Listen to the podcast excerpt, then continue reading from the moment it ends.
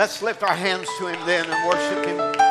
Lord, you deserve all the glory, the honor, the praise. You are the worthy one. When John looked out and heard the voice cry out for a worthy man, he knew he wasn't worthy. No human that he ever knew was worthy. Search went out through the ages, and only no man was found worthy. Then there stood forth the Lamb. Step forth today, Lord. That worthy one. That worthy one that has taken the book and opened the seals and revealed the mysteries, tore them off and sent it down to the seventh angel on the earth. Oh God, reveal yourself to us today. Manifest your glory. We're here. We're just helpless human beings, Lord. We can't do without you. I sing it often, Lord, myself. I can't find the way alone. There's no way we can find it. We're just humans. But Lord, with the leadership of your Holy Spirit, with the direction of the Spirit of God, Lord, you can give us the proper path to put our foot upon. There are those today looking for leadership, for guidance. And I'm praying, Lord, that you'll give guidance by your Holy Spirit. Lord, if it would be that you would just even pull me one direction or another just to minister to a soul. Oh God, thou knowest every need that is here. I pray, oh God, you'll just take any wrong spirit from us. Bring the sweetness of the Holy Ghost. Realize, Lord, our own thoughts, our own ways, our own ambitions, our own desires don't deserve to be glorified. It's you that deserves the glory. And as we look into the Word, Lord, I just pray that you'll open up the Word to our hearts. Heal the sick that is among us, the needy, Lord. Our brother Kenneth, there in the hospital, still needing a touch. Oh God, yeah, he's lived his three score and ten. But Lord, you're, you're the God of miracles. You're the God that extends life. Doctors may have given him months to live, but Lord, no man can put an end to our lives. You're the one that destined us, predestined the moment for us to enter into glory. I pray that you'll meet that need today. Our shut ins that are out there, Lord, that are listening in today, and they'd love to be in the house of God but can't. I pray that you'd minister to them. Lord, the backslidden that's away from you, some of them listening in right now. Lord, why? Why would they even listen in? Because there's a desire in their heart for you, a longing that can only be filled by you. And they realize their life is glorified sin and every kind of evil thing. And they're just peeking in today just to just to get a glimpse, a hope, a glimmer of hope that they can turn and be saved. I pray that you'll do it, Lord. Bring the prodigal back home. The needs of your children, wherever they are across the globe. Lord, those that are listening in from Africa, South Africa, Asia, different places that are joining with us today or in the services to come or the days to come, Lord, will you minister to them? I pray, God, that you bless your people everywhere. Supply their needs, we ask. Be with our brother Timothy as he ministers there in Missouri, our brother Joe up in Indiana. Lord, just be with your people everywhere. Minister to hearts and lives, we pray. In Jesus' name, amen and amen. Isn't he wonderful? Amen. It's good to be in the house of the Lord today, and we want to welcome you all into his presence. Amen. We thank the Lord for his goodness to us and his grace upon our lives, his mercy that endures to all generations. So we know in his mercy is here today for you. And we say, God bless you and welcome here today in the name of the Lord Jesus. If you'll turn with me to Genesis 18, verse 20, I just want to thank you for your prayers while we were away with um, over Johnson City, dedicating Brother Donnie Reagan's church. Had a glorious time together with, with them and the saints there. And um, so uh, this next Sunday, I'm going to be up in Newfoundland and then fly from there over into New Brunswick and uh, having meetings there two weekends in a row. While I'm up in that part of Canada, that's about as far northeast as you can go. So far that, you know, their time, uh, they change it to where it's not on the hour with us, but, uh, you know, like right now, it's nearly 12 o'clock. It would be like 1230, you know, uh, on the half hour, where whatever time they are there, several uh, hours away. So, anyway, I, I would appreciate your prayers. Um, we, uh, we don't go just to gratify ourselves, we, we go to try to minister to the body of Christ. As I told you before, our, um, our real ambition is, is to see each one prepared for the coming of the Lord. And we can help a little church somewhere, or place somewhere, or a group of people somewhere wherever they are to strengthen the body of Christ. That's what we want to do. Amen. So God bless you as our ministers um, will be busy this summer, um, just going in and out different places. There's many, many needs everywhere. Keep them in prayer. I would appreciate that. Please keep me in prayer. Genesis chapter 18, verse 20. And the Lord said, Because the cry of Sodom and Gomorrah is great, and because their sin is very grievous, I will go down now and see whether they have done altogether according to the cry of it, which is come unto me, and if not, I will know. And the men turned their faces from thence and went towards Sodom. But Abraham stood yet before the Lord. And Abraham drew near and said, Wilt thou also destroy the righteous with the wicked? Peradventure there be fifty righteous within the city. Wilt thou also destroy and not spare the place for the fifty righteous that are therein? That be far from thee to do after this manner, to slay the righteous with the wicked, and that the righteous should be as the wicked, that be far from thee. Shall not the judge of all the earth do right? And the Lord said, If I find in Sodom 50 righteous within the city, then I will spare all the place for their sakes. And Abraham answered and said, Behold, now I have taken upon me to speak unto the Lord, which am but dust and ashes. Peradventure there lack five of the fifty righteous. Wilt thou destroy all the city for the lack of five? And he said, If I find there forty and five, I will not destroy it. And he spake unto him yet again and said, Peradventure there be forty found there. And he said, I will not do it for forty's sake. And he said unto him, Oh, let not the Lord be angry, and I will speak. Peradventure there will, shall be thirty be found there. And he said, I will not do it if I find thirty there. And he said, Behold, I've taken upon me to speak unto the Lord. Peradventure there be twenty found there. And he said, I will not destroy it for 20's sake. And he said, Oh, let not the Lord be angry, and I will speak but this yet, but this once. Peradventure 10 shall be found there. And he said, I will not destroy it for 10's sake. And the Lord went his way, and as soon as he left communing with Abraham, and Abraham returned to his place. God bless you. Can be seated.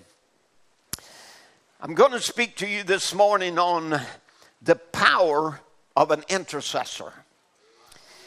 And after the wonderful promise of restoration, which would include Abraham and Sarah being restored to youth again, and so they could have the promised son, and after seeing the supernatural display of um, the Son of Man in his ministry, the angel of God discerning Sarah's heart. And after giving to him the mysteries of God and, and revealing to Abraham things that would have otherwise been hidden, Abraham was not satisfied with his salvation. and his restoration only. But seeing the judgments that is about to befall Sodom, he begins to intercede and begins to plead for the salvation of Sodom. And I, I really think it was for the sake of his nephew Lot. That he had something in mind, you know, and so he he would first start with 50 and then 45 and then 30 and then 20 and finally down to 10. He, he just, whatever, he wanted to make sure that his nephew Lot and his family was saved. And I think that that is, should be the desire of real Christians. We don't want to see nobody lost because that's really God's desire. You know, he, he was not willing that any should perish. And even he will show his long suffering, as in the days of Noah, to, to try to bring in every person and, and give every person an opportunity. We serve a merciful God. He's a God rich in mercy. I know in a day and a time where men have, have misunderstood the breach and try to make God a God that is no longer, our Christ no longer on the mercy seat, I tell you, I beg to differ with that. I believe there's more mercy in this age than any age that there's ever been. Because again, as Brother Branham would preach as one of the last of his sermons, God is rich in mercy. But anyway, um, you know, here we see Abraham entering into a ministry of intercession. He was not just willing to let the world go by and Sodom burn and everybody be destroyed without imploring God for the lost, for those who would be lost in the fire, and he wanted to see them saved. The Bible said in James 5:16 that he, he, he says the effectual fervent prayer of a righteous man availeth much. And so there is much power in believers' intercession for one another. You see, um, as he, as Brother Branham told us in Believe in God, he said there, that's the reason. He said the prayer of faith shall save the sick. That's the individual's prayer. The effectual, fervent prayer of a righteous man availeth much. And oh, if you only knew that in your hand Christ gave us the authority with his name, being Christians, the most powerful weapon the world has ever known. Prayer, it even changes everything. It'll change the mind of God. It did do it after death was pronounced to a man. He prayed, and, and God told the prophet, Go back and tell him I heard him. And so he said, so their, their prayer, and he said, he instructed us, hold on. Now, we know it doesn't literally change God's mind. Numbers 23 19 says that God is not a man that he should lie, neither the Son of Man that he should repent. For hath he said, and shall he not do it? Or hath he spoken, and shall he not make it good? So you see, this is this is God's nature. He he cannot change his mind about his word. He can't go back on his word. He must do what he said. As Samuel spoke of him as the the glory of Israel, the changeless one of Israel, does not lie or change his mind, for he is not a man that should change his mind. So God is forever the changeless one of Israel. The counsel of the Lord stands forever, says the book of Psalms. And Malachi says, uh, and speaks of him as, I am Jehovah and I change not. But you see, it is that God will use you through intercession to change circumstances in order to fit his plans. And God wanted Lot saved. Amen. God wanted Lot saved. He didn't want him to be lost. And Abraham responded to God's desire by interceding on his behalf. And, and, and, and through Abraham's intercession, then Lot was saved. Let's look at the book of James, chapter 5, and verse 13. And if you'll put it up on the board for us all to see the screen. Is there any among you that is afflicted? Let him pray. Is any merry? Let him sing psalms. Is any sick among you? Let him call for the elders of the church and let them pray over him, anointing him with oil in the name of the Lord. You see, there is this prayer of intercession as it goes on in verse 15. He, he says, And the prayer of faith shall save the sick, and the Lord shall raise him up. And if he hath committed sins, they shall be forgiven him. Confess your faults one to another. Pray one for another that you may be healed. And the effectual, fervent prayer of a righteous man availeth much. So you can see the instructions of God. You know, pray for one, to one, for one another that you may be healed. And then he tells you that, that the prayer of the righteous man is effective when it's fervent. Amen. When it, when it approaches God, you know, with a, with a right attitude and, and with fervency and believe in his promise. Now, the devil don't want us interceding for the needs of God's people. That's very plain.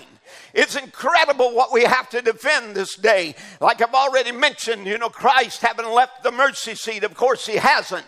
He is still there. He ever liveth to make intercession on the behalf of those that has need we can boldly come to the throne of grace to find help in the time of need. You know, He is there, uh, again, the high priest that can be touched by the feelings of our infirmity. And right now, his office is the office of a high priest as he intercedes on the behalf. And once the last member of the bride of Christ comes in, then he, for the Gentiles, mercy is over. He leaves the seat of mercy. He takes his bride out of here, and judgment comes upon the earth. But you don't have to worry about there not being any mercy as long as the bride is here. She is the very seat of mercy because she is in touch with the mercy seat in heaven. Now, but the devil doesn't want us interceding for the needs of God's people. And it's incredible today what I find we have to defend anymore. You know, um, you know, just as there's teachings against preachers and the preaching of the word, there are those that oppose prayer lines and laying on of hands. And, you know, evidently, Satan don't want God's people ministered to. Amen. Because he knows in ministering to them, he's going to be cast out. You know, and, and yes, I, I do recognize that Brother Branham told us that laying on of hands is a Jewish tradition, but so is marriage a, a Jewish tra- tradition. So is fasting a Jewish tradition. Anointing with oil is a Jewish tradition. Praying over the food is our Jewish traditions. All of those are Jewish traditions. Even communion is uh, the Passover, which is a Jewish tradition. So you see, you see, he simply speaks of the Gentile Roman centurion with, who said to Jesus, There's no need to come to my house for a physical touch. Just speak the word, and my servant shall live. And Jesus called that great faith. And Brother Branham certainly encouraged the church to, to anticipate the spoken word, but he never, ever, ever forbids laying on of hands. In fact of the matter is, I'm a personal witness. Um, when I sat as a young boy in Brother Branham's meeting, in his last public meeting, in, and uh, other than the the, um, the church there in Tucson, but in the last campaign that he would have uh, here, in, which was which uh, in Shreveport, we had an open prayer line. And there in that prayer line, I watched them as they laid hands upon them one after the other. By the way, in that meeting also, he had an altar call. Amen. And he would say, he said, I, I believe in old fashioned altar calls because he said God still moves in them. Amen. I, I still believe in those things. I realize, yeah, maybe the Methodists abused them, maybe maybe somebody else abused it, but they're still the truth. There's still things that God moves in. There's still things that we, we see God using to, to bring in the lost and the sick and the dying. Now, the book of Hebrews, chapter 6, it lists, it lists the elementary or foundational doctrines of Christ. And, and these doctrines are listed in there in, in Hebrews 6 and 1 as repentance from dead works, of faith toward God uh, and uh, of instructions about washings and the laying on of hands and the resurrection of the dead and of eternal judgment. So we do believe in all the fundamental doctrines, don't we? So why do we believe in laying on of hands? What is wrong with that? Truly, it's a doctrine of Christ. For inasmuch he told us to baptize in his name, he also commissioned us to lay hands on the sick, saying that when we interceded for them in that manner, they shall recover. Amen. So it was a practice not only in the Old Testament, but it's also a practice in the New Testament. Amen. In both covenants, it was there. It's going to be here to the duration. Amen. The Old, the Old Testament shows how that laying on of hands would, would come to be used in the New Testament church ages, which was eh, originally what laying on the hands was for the passing of blessing um, to formally recognize a leader. So in Numbers 8 and 10, he would bring the Levites together before the Lord and said, When you bring in the Levites before the Lord, the people of Israel shall lay their hands on the Levites. So you can see here it was a part of commissioning. So laying on of hands is for commissioning. So, the, so then again in Numbers 28 or 27 18, God instructs his Moses to lay his hand on Joshua to formally recognize him as the new leader of a nation.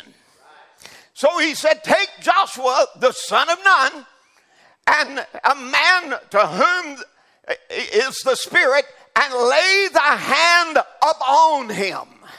So you see, laying on hands was an act of recognition and a passing on a blessing to those that God had chosen.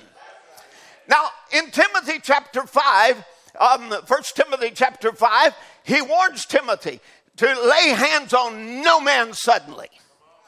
Now, in doing this, he is not warning against praying for the sick, but rather to be careful who you ordain and who you give positions to in the church. So let's just look at it for a moment so we can just kind of settle this and clear the air and go forward because I believe we're a people who are called to intercession. Amen. To pray for the sick is part of our commission. Amen. Now, 1 Timothy 5 21, I charge thee before God um, and the Lord Jesus Christ and the elect angels that thou observe these things without preferring one another, doing nothing by partiality, lay hands suddenly on no man, neither be partaker of other men's sins, and keep thyself pure. Now, this has nothing to do with praying for the sick. This has something to do, it's with rather ordaining and commissioning elders and church officials. So he says, don't do nothing hastily. Be careful when you put men into position. Amen. Because again, when you when you put men in position, you become identified with them because you recognize them officially, and they become an official representative of the church. So you know, if if you've done this hastily, and this man goes into sin, hey, you're caught with it. You're branded with it.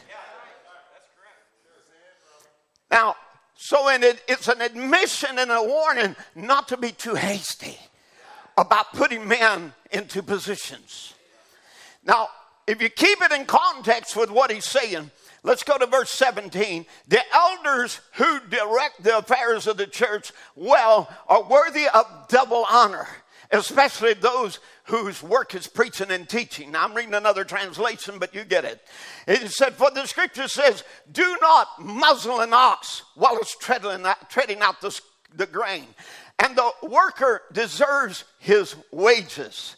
Do not entertain an accusation against an elder unless it be brought by two or three witnesses.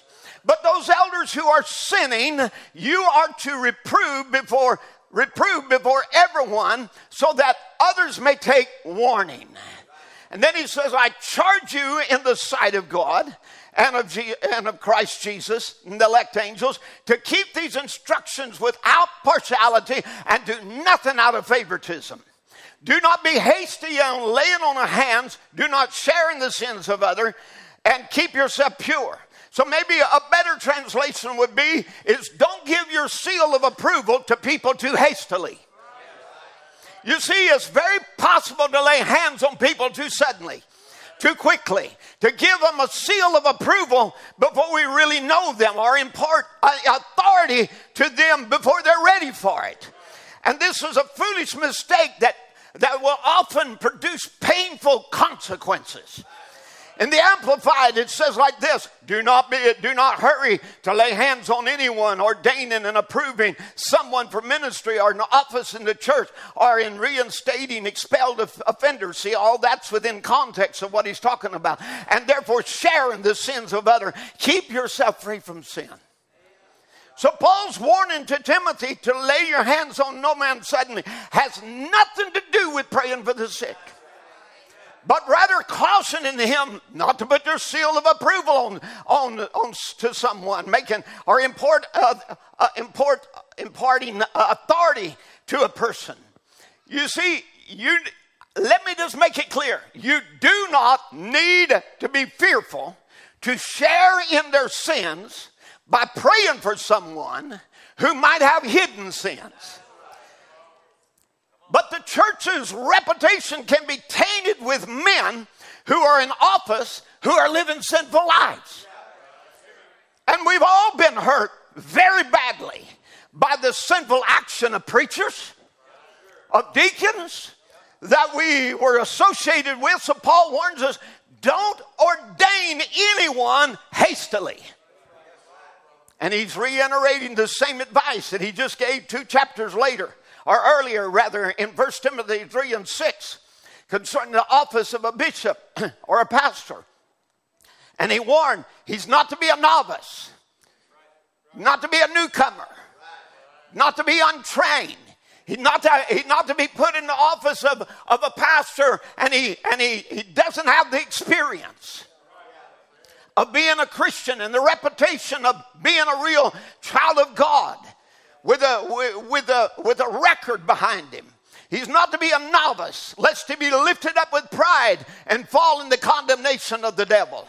Moreover, he must have good report of them which are without, not only within the church, but even in the even in the community around you. We know, you know, you don't want someone to be a bishop or leader or pastor of a church, and he's done uh, nefarious uh, business deals out there and caused all kinds of trouble in the community and, you know, sin on his life and bad reputation because that affects the church. Now, so again, he said, he said he must be of a good report of them which are out, lest he fall into reproach and the snare of the devil. So this this subject is not warning Timothy about the laying on of hands of the sick, but be very careful when you are commissioning others. And this charge comes from a, a whole section about elders honoring the good, disciplining the bad, and and, and for when leaders like Paul or Timothy or others in the church formally lay their hands on someone for uh, to, to usher them into a ministry or into a new calling, they're putting their seal of approval on them. And, and in some way, they share even in their fruitfulness or in their failures. Amen. So you see, when we ordain a man to go out and preach the gospel, we are putting the weight of the whole church behind him. We're playing, we're, we're giving him our recommendation. We're sending him out, amen, to represent us in the gospel of Jesus Christ. So you see, laying on of hands then is very, we got to be very careful not to do this hastily and put people in positions that they're not supposed to be in. But he's not talking about be real slow when you pray for somebody.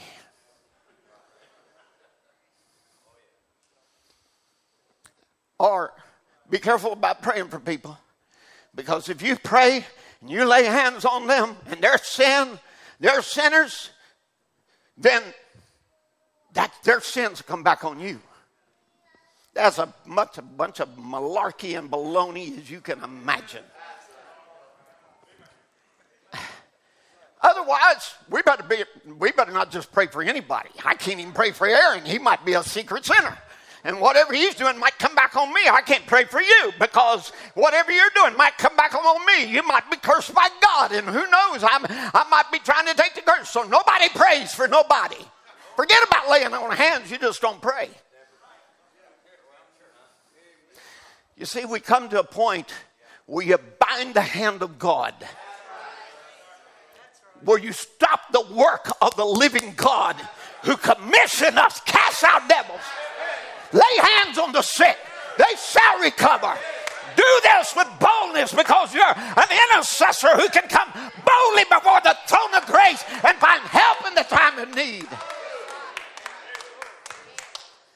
So you see, laying on the hands ends like anointing with oil or fasting or external rituals like communion or, or water baptism. None of that is none of that is magic. It's a means of grace. And it, come, it accompanies words of, of, of commendation and, you know, and collective prayers of the elders and the saints for those that believe. And like baptism, the, the laying on of hands is, is an official recognition. A recognition. It's sort of like um, uh, an initiating rite. So Paul warns us don't be hasty in putting people in positions.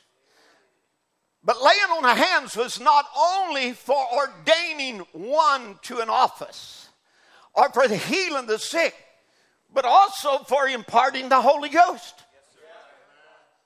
For those in the upper room, you see, the Holy Ghost came spontaneously. And 120 were filled with great power and spoke in a heavenly language. Is that right? At the house of, of Cornelius, a Gentile, they received the Holy Ghost as Peter was, was preaching the word, and it was not without emotion or without feeling, for they spoke in tongues and prophesied. In the book of Acts, chapter 8, the Samaritans, who were a mixed heritage of Jews and, and Gentiles, believed and embraced the truth of the Word of God. So they sent Peter and John to come and pray for them. And the Bible said, and they laid their hands on them and they received the Holy Ghost. Now, you can look at that. Here, these people had believed, they had embraced the message, and yet didn't have the Holy Ghost. Right? So, embracing the message, if embracing the message and confessing a belief in the truth was all that was needed, then they would not have needed to send for Peter and John to come and intercede for them by laying on the hands. Wouldn't have been necessary. Again, in Ephesus, the followers of John, the, John the Baptist, were told of Christ and his resurrection and the coming of the Holy Ghost, and they had been they were then baptized in the name of Jesus Christ. And 19 verse 6 of Acts and when Paul had laid his hands upon them, the Holy Ghost came on them, and they spake with tongues and prophesied. So you see this is exactly what happened. You see, Paul come and laid his hands on them. That's why that we come around the altar a lot of times and we have people seeking the Holy Ghost and you come and pray with them and intercede for them amen, laying your hands upon them and calling on God and say, Lord, fill this person with the Holy Ghost. Amen. Now, again, let me go back over that. It can come spontaneous as you hear the word. It can come spontaneous, and nothing was even being preached. They were just in one mind and one accord, and was sitting there waiting, and the Spirit of God fell, and 120 received the Holy Ghost. Or it can come by laying on a hands. You see, you can't put God in a box. Now, Brother Branham gave an illustration I think that is really important to understand. And in the sermon, Balm in Gilead, Brother Branham called a prayer line, and there he asked ministers to come and pray with him over the sick. And he did this pretty often in his ministry. You know that if you listen to any tapes. Because he said, I don't want your faith built into an evangelist. I, I want you to have your faith built in your own pastor. He's the man that's going to lead you out from here.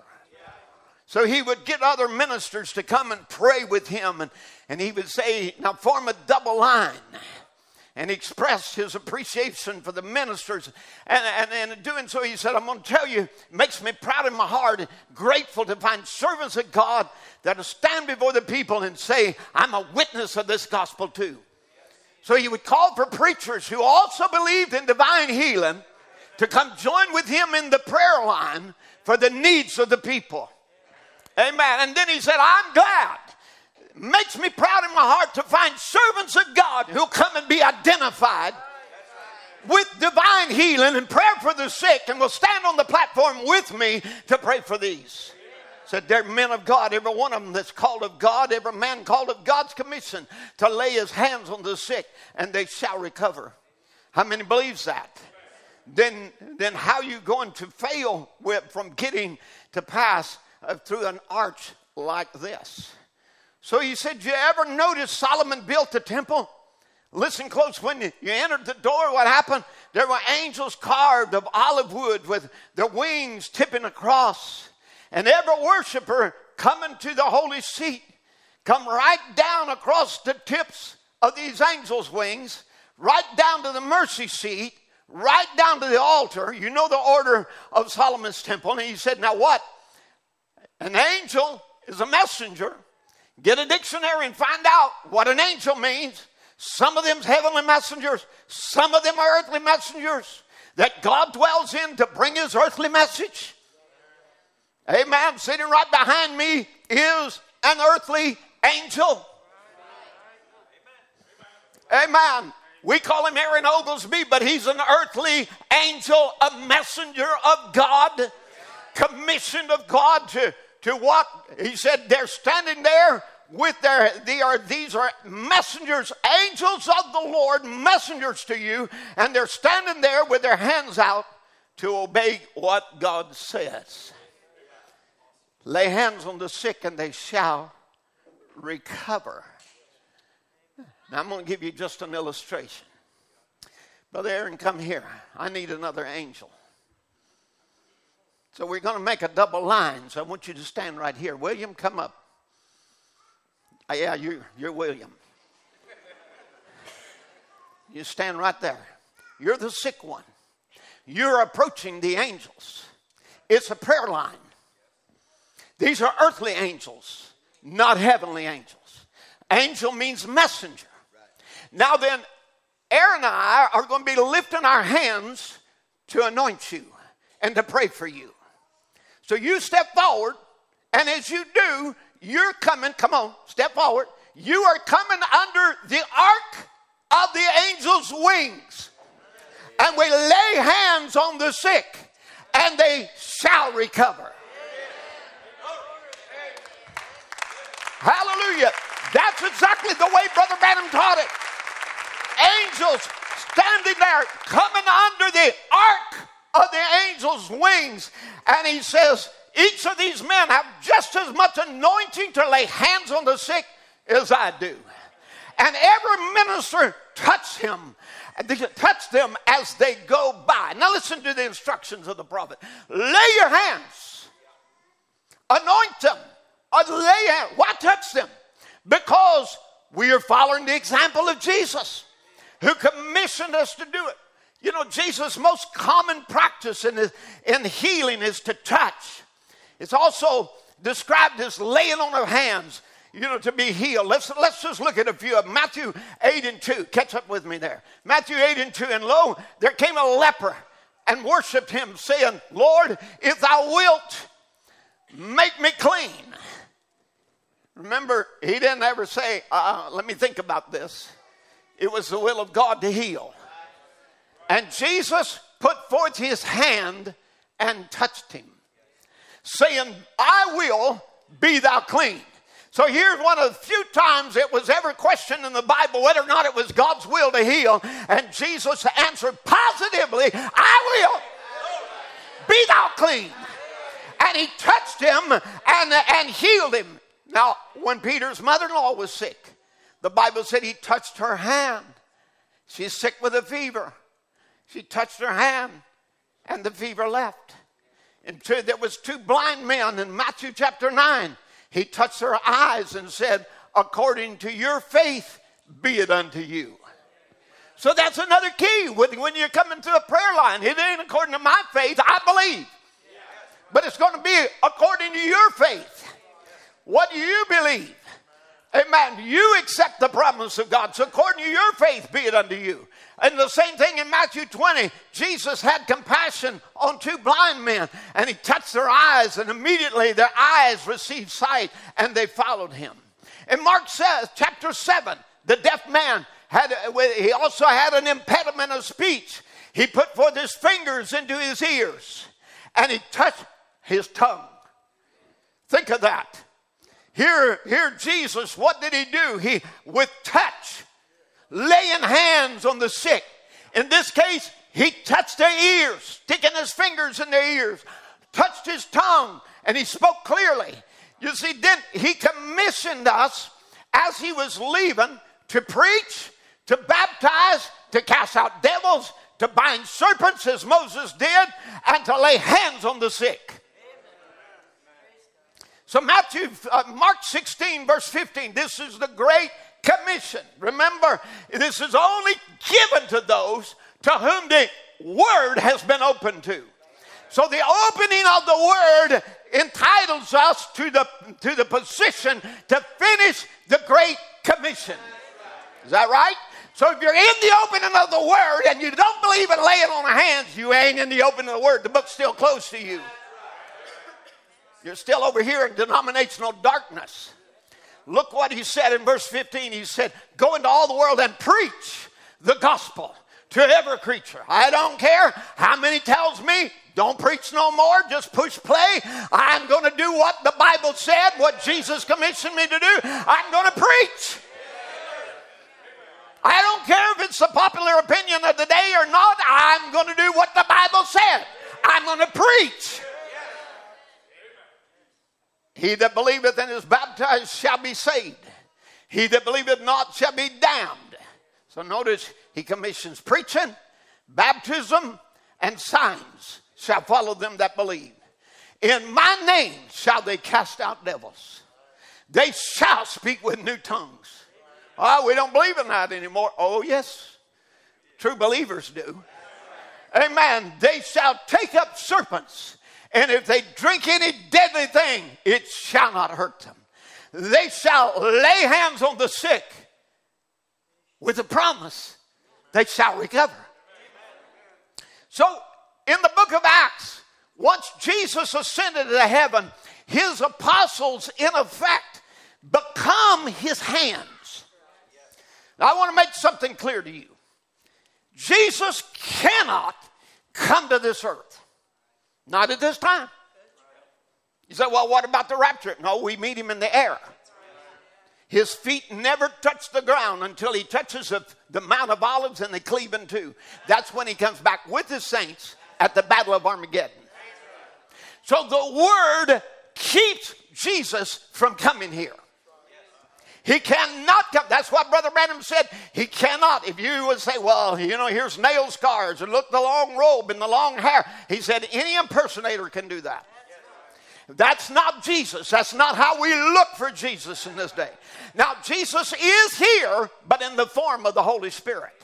He sent His Spirit to anoint men to preach the gospel and to fulfill this great commission that we just read about.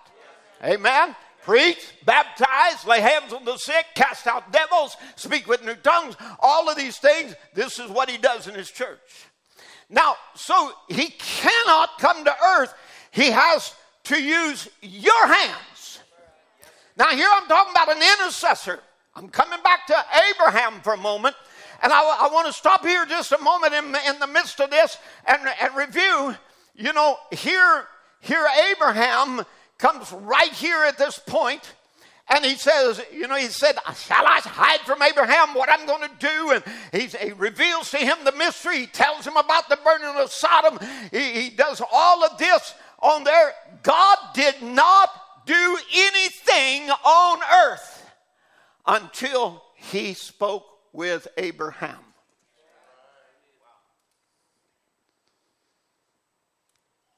Then he interceded as Abraham pleaded for him to do it. So Abraham's Abraham's intercession as a priest moved God to save Lot.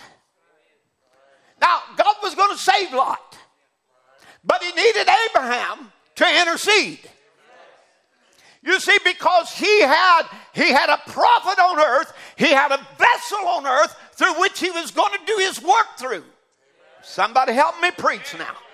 Amen. You see, we are heirs and joint heirs with Christ.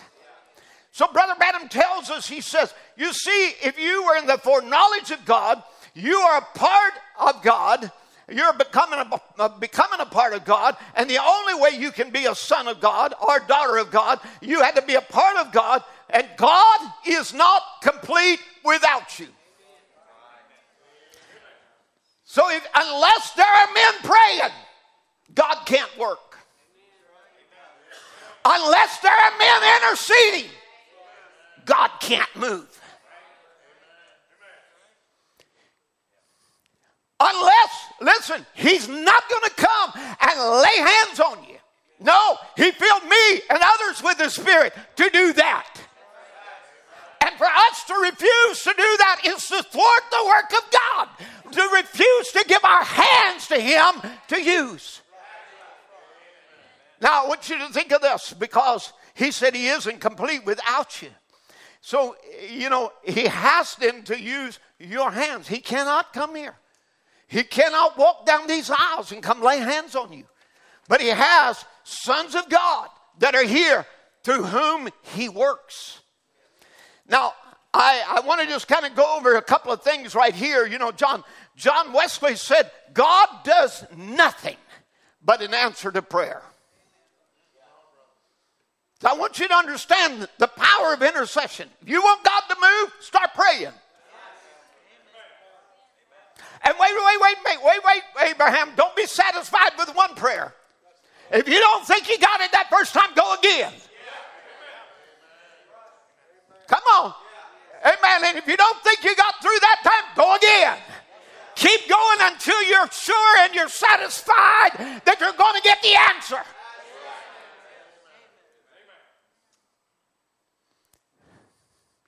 You see, Brother Branham told us in Seed Not Heir with the Shuck, said we become too much like hawks and not like eagles. So he said, you know, there again, we vulturized down and we're too soft for a prayer meeting. Can't pray five minutes anymore. You see, because part of our work here on the earth is to, to, call, to bring God's power through intercession to work upon the earth. There's power in prayer. There's power in your prayer. You know, Abraham, you're the heir to the earth. And God did not do anything until he comes and consults or speaks with Abraham. And God's not going to move until you start calling for him. Amen. I'm trying to get you to understand you've got a part in this. You've got a part to play. God made you uh, uh, heirs together with Him, right? Amen. So if you're an heir with Him, you got a part in this to do. Oh, yes, that, but there's one interceder, interceder, interceder between God and man. That's the man, Christ Jesus. Yes, I get that. He's the only one worthy to take our petitions and bring them into the presence of God. But you are the man, you are the men who comes to, and women that comes to Jesus Christ as a man who understands your human frailties. Listen, that's why his approach there in the heavens is not as spirit God. No man can come to Spirit God the Father except by me, Jesus said. So you see, our approach to God, the avenue that we have is through another man, and that man is Christ Jesus. Because he don't our relationship with him is not like an invisible God that you know never was human, never knew our problems, never knew how it felt to be sick, didn't know how it feels to be betrayed, didn't know how it feels to be tempted. God came flesh so that we would have an advocate that understands us. Amen. That understands us. And we, when we call, oh, Jesus, I'm sick, he understands. Say, Brother Tim, he never had my problem. Listen, when he went to hell, he defeated every problem. No, he never had my headache when he was there with crown of thorns jammed on his head. There, he had the worst headache. They beat him with the rods on the head. He knows what it is to have a headache. Well, my back hurts. He knows he was on the cross. He knows what it means to have a backache. Well, my legs are hurting, my feet are hurting. He knows what it is to have feet hurting and legs hurting. He whether he suffered it all. So that you can come to him as a, as a priest that understands your condition. Not a distant God who don't know how it feels to be human, but God became human. Hallelujah. He became human so that you could approach him. Now, Brother Branham tells us in a couple of things in Faith in Action. He says, Jesus looked on the harvest. How many believes that he was the Lord of the harvest?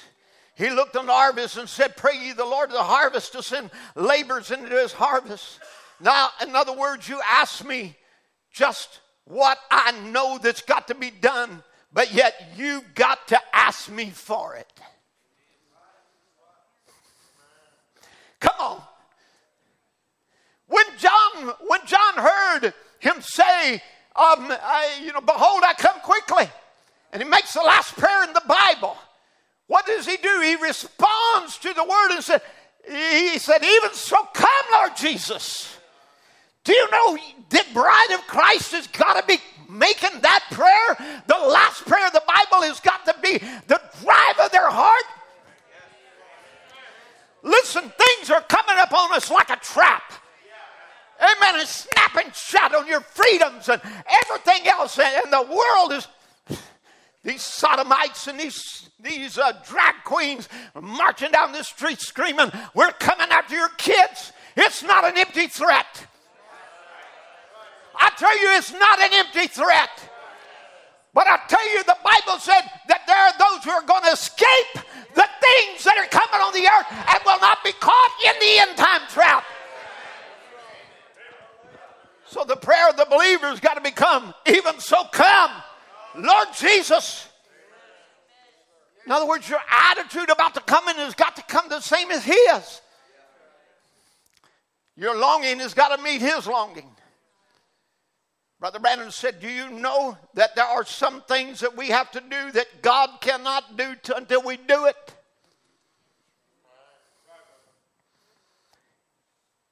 He talks about being the vine and then us, the branches, and then bearing the fruit.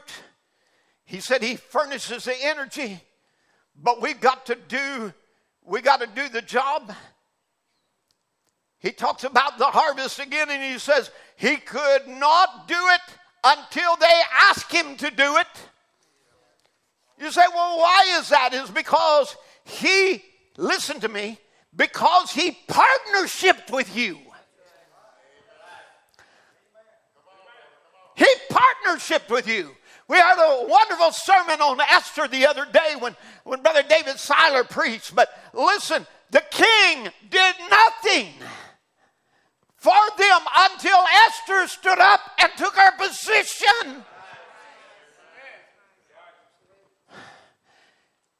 You know, it needs, we need sons of God exposing the devil and saying, that wicked Haman, that wicked cancer, that wicked devil, that wicked porn, that wicked evil there. We need people bringing it before God and saying, God, we, you know, if we, if you don't do something, we're going to perish. And it's the truth. If the rapture don't take place, we're going to perish. We need a rapture. We need people calling on God. Come, Jesus. Come, Jesus. Don't leave me here. Whatever you do, don't leave me here.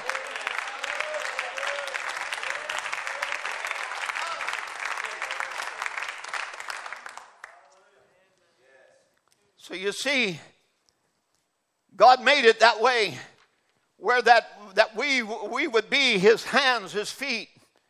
I want you just to get some of this for a moment. Brother Branham said, Now listen to this. God has so arranged it that his program cannot move without you and I. And as long as we're not doing what God leads us to do, we're paralyzing his program. But when the church moves by the anointing of the Holy Ghost, then we're in God's will doing his program. Again, he partnershiped you. He said, the thing about it is, he said, we are, he says, we have received the baptism of the Holy Ghost that makes us a part in relationship with God. That's born again, a son and daughter of God. Tell them out of the Bible, they'll believe it. But the thing of it is, they forget who they are. They think, well, I don't know. Well, brother, oh, brother, you that's born again, sons and daughters of God, is it going to choke you?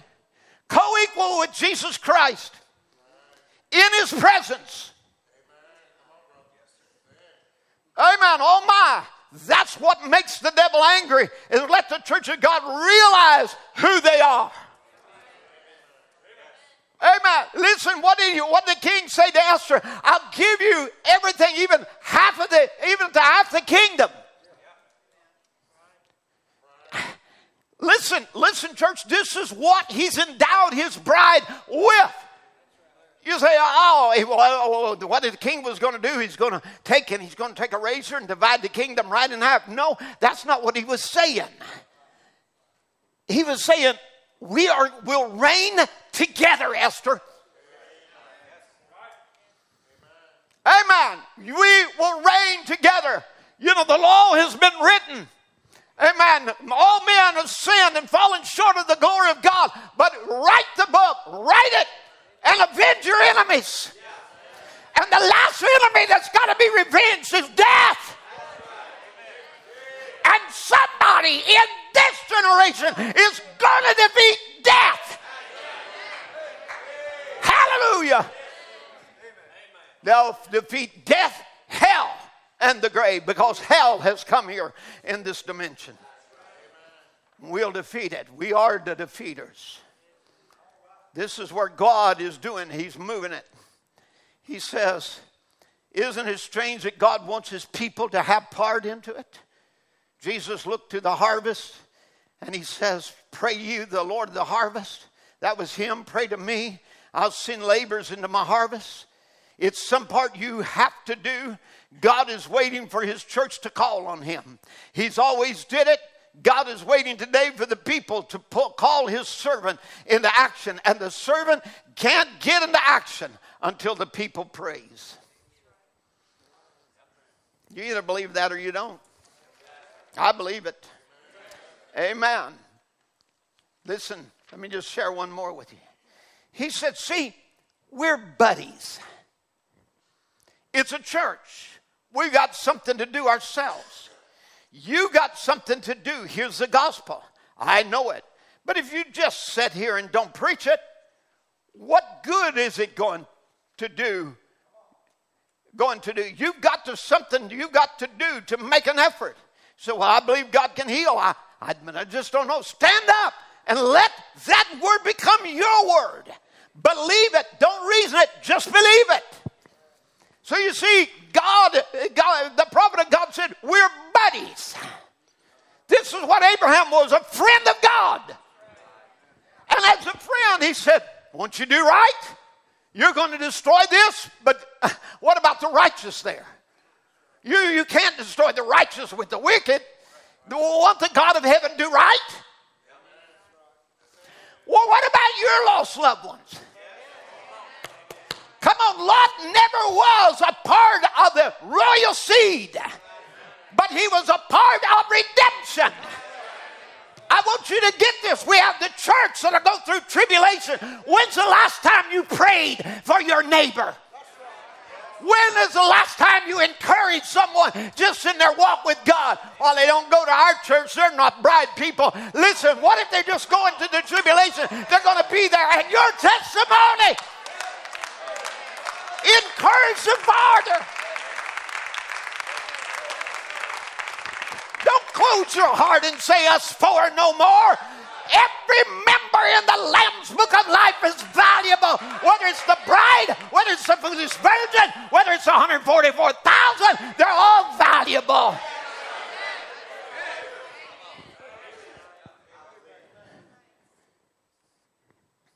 Now, coming back here, once Jesus ascended into heaven, his apostles, in effect, become his hands.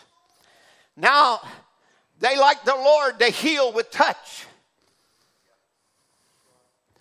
Come on, we know there's nothing in the flesh of man. It's doing what God said do. It's being the conduit through which the Spirit of God can move as an intercessor. God could have God could have done everything he did down in Sodom without Abraham, but he wouldn't. He said, I want you to have a part of this. And once the mysteries were revealed to him, it made him an intercessor. It gave him a concern for the lost. Even if they wasn't going to be bride, he had concern for the lost.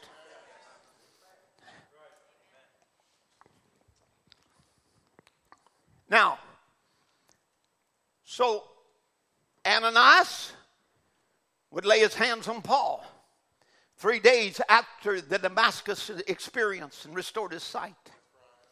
In turn, Paul, his hands became channels of extraordinary miracles. Would lay his hands on the sick man at Malta and heal him. The Bible said he did mighty works to the laying on of his hands. This is what Jesus said would happen. In John 15, he said, I'm the vine, you are the branches. You will bear the fruit of the vine. So he tells us in the inside man, we are God's fruit bearers. And I believe St. John 17, you are the branches. He was the vine. The, the vine puts forth the branches, but the branches has to bear the fruit. If the branches getting the life out of the vine, well, it's the same kind of life that's in the vine. Don't you think so? It has to be. Now our hands, look at your hands. Our lips, our eyes, them are God's hands, lips, and eyes that He has here on the earth. Now he's gone back to God and he sends forth this energy of his spirit to anoint us with the Holy Spirit. And then if we're submissive to him and then our hands represent his hand, that's the reason they shall lay hands on the sick and they shall recover. And here you him, he says it like this God always, in great feeling toward his people, meets in the council of man. God only works through his church. Are you getting this? The church is God's agency. He said in one place in the gospel, I'm the vine, you're the branches. The vine does not bear the fruit, it purges the branch, the branch bears fruit. So the church is the branch that the Holy Spirit is working through. He speaks through the pastor's lips, he works through his hands, and through divine gifts, he sets his body into emotions. Led by the Holy Spirit, by emptying himself out and letting the Holy Spirit take control, he brings messages, he sees visions and great things, no matter what it might be that God has chosen him to do. If he'll yield to the Spirit, God will work through him or any member of his church. Because as he pours out his Spirit, old men shall dream dreams, and young men shall see visions. Amen. My sons and my daughters, they will prophesy. Somebody help me preach now. So you see, God as he says, and we would see Jesus, God in Christ reconciling the world in himself, God confined himself to one body. That was his son. Through the death of his son, God brought the entire, it brought God to the entire church, universal. Through the sanctifying power of the Holy Spirit, um, through the blood of Christ, cleanses mortal man and makes them, not in themselves, but by the grace of God, through his grace, makes them subjects of the Holy Spirit. That he talks and walks and preaches and acts through his church, his vine, his branches, that's connected in him. Amen. Amen. Again, in perseverance, Brother Branham talked about the harvest again, where he said, You pray that the Lord of the harvest will send laborers and he said, He made himself, with making himself with man so bound together that he works only through the agency of man. He chose man to work for him. He could have chose the sun to preach the gospel. He could have chose the winds or the trees or the stars, but he chose man. And he veils himself inside and hides himself from the unbeliever and reveals himself to whom he will. Amen. Again, he says, and thou art a prophet. But he couldn't do no more for you than what he's than what he can working through his church right now. The message witnesses. He said, Jesus Christ is in the building. I believe that this morning. Amen. To perform miracles. I believe that too. But he does it through his church, his people. They shall lay hands on the sick, they shall recover. In my name, they shall cast out evil spirits. The commission given the church, that's what's the matter with the church today. It doesn't know its position. If you knew positionally what you was and what you are, there would not be a feeble person in here in the next five minutes. That's right. The thing of it is, you're looking off into a millennium for something to happen out there when it's already here. Now, we are the sons of God. No, we will be. We are right now, right this minute. We are seated together in heavenly places in Christ Jesus now. Oh, if you could just recognize that and the supreme authority that Jesus has given to every believer anything you desire of that you need, only thing you have to do is ask and receive it. Whatsoever thing you desire when you pray, believe you receive it, it'll be given to you. That's true. Whatsoever thing you desire when you pray, believe it, you receive it, you shall have it. You see, all through the book of Acts, and let, let me say about the book of Acts that was not the Acts of the apostles, that was the Acts of the Holy Spirit in the apostles. Is that right? So when we talk about a book of Acts church, we're not talking about fickle men who fight and argue and fuss and debate and this and that and have quarrels in the church and dissensions and that. We're not talking about man. We're talking about the Holy Spirit. And God's going to have a book of Acts church. Let me rephrase that. God has right now at Evening Light Tabernacle, the bride around the world, a book of Acts church. Amen. Where the Holy Spirit acts. He's not stale. He's not stagnant. He's not dead. He's not past ages. He acts. He acts. Hallelujah. And his church is Jesus Christ in action on the earth. Now, so all through the book of Acts, where the Holy Spirit was moving through the apostles, God healed to the to the laying on of hands, transferring by intercession the redemptive blessings of Calvary through the hands of redeemed men. It is the New Testament way among both Jews and Gentiles. Now, and I prove that by the Bible. Somebody with me? Now, so we, we the thing of it is, is we are not just to have an organizational life. This is not another denomination. This is not just another pew where you uh, church where you occupy a pew. Amen. You might chew too if you're chewing gum, but spit it out and let's get to church. But nevertheless, you know, God, eh, we're, we're not just to occupy a pew, we got a job to do. You, a congregation, are to bring the Holy Spirit down through intercession, through songs, through praise, through worship, through prayers.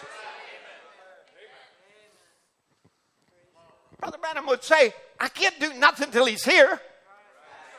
And we can't do anything until he's here.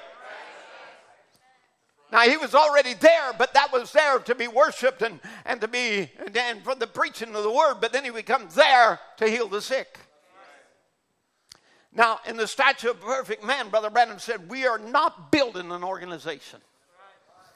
Remember this: we're not just going to become another denominational church, just uh, you know organizational members. He said, Christ never sent me to build an organization. Christ sent me to build individuals to the stature of Jesus Christ that they might be the powerhouse and the dwelling place of the Spirit by His Word. By His Word, see, build up the individual to that place. Not build an organization to a greater denomination, but to build the individual to sons and daughters of God. That's what God wants in this day is sons and God, uh, sons and daughters of God operating by the Spirit of God. Now, I'm going to get into some of the nuts and bolts of this in just a minute, but let's, let's just review a little more of the Bible. At Iconium, which was a city in Asia Minor, known now as Turkey, Paul and Barnabas ministered there. Acts 14 and verse 3, they remained there a long time, speaking boldly for the Lord, who bore witness to the word of his grace, granting signs and wonders to be done by their hands. Mm. Among the Jews um, and the Gentiles in Asia, verse uh, chapter 19, verse 11, God wrought special miracles by the hands of Paul. I'm showing you this is New Testament doctrine. Bible way.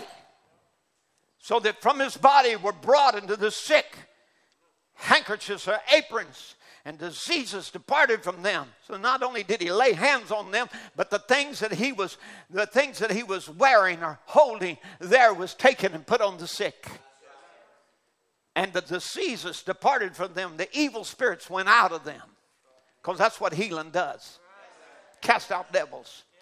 Remember Paul and the apostles, they are the they are the pattern of every God called minister. Amen you're not laying hands on the sick, you're not a God called minister. That's just it. One of the last recorded miracles in the book of Acts is in Acts 28, uh, 28 chapter 28, verse 8.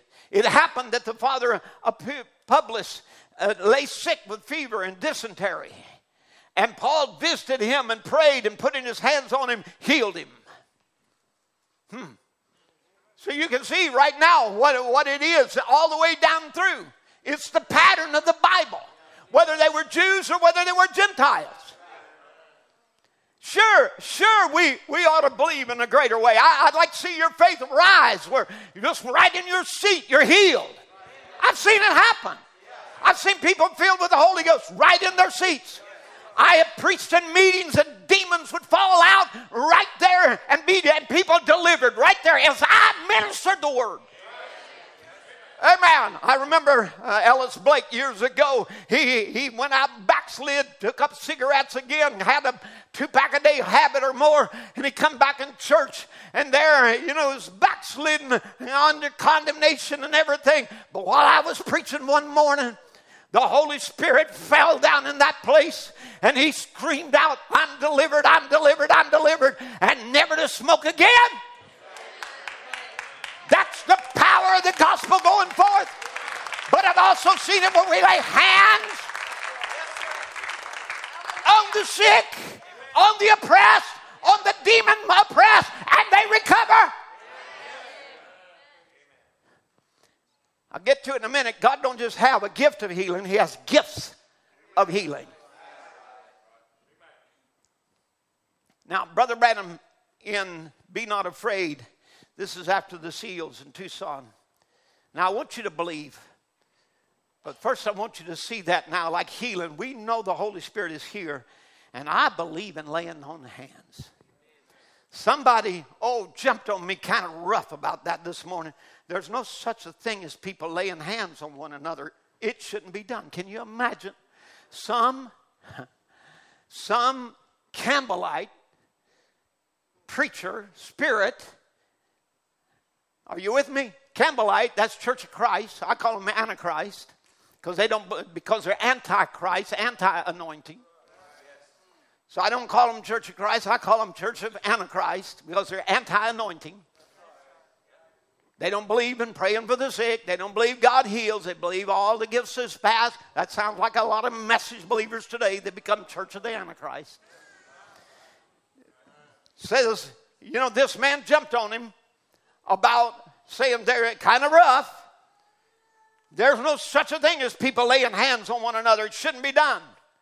Now, can you imagine the evil spirit in a man that would attack God's prophet for laying on hands. And he said, I said, Well, you just haven't read the Bible, brother. That's all. Said the last commission that fell from the lips of Jesus Christ was lay hands on the sick, they shall recover. That's the last words he said when he left the earth.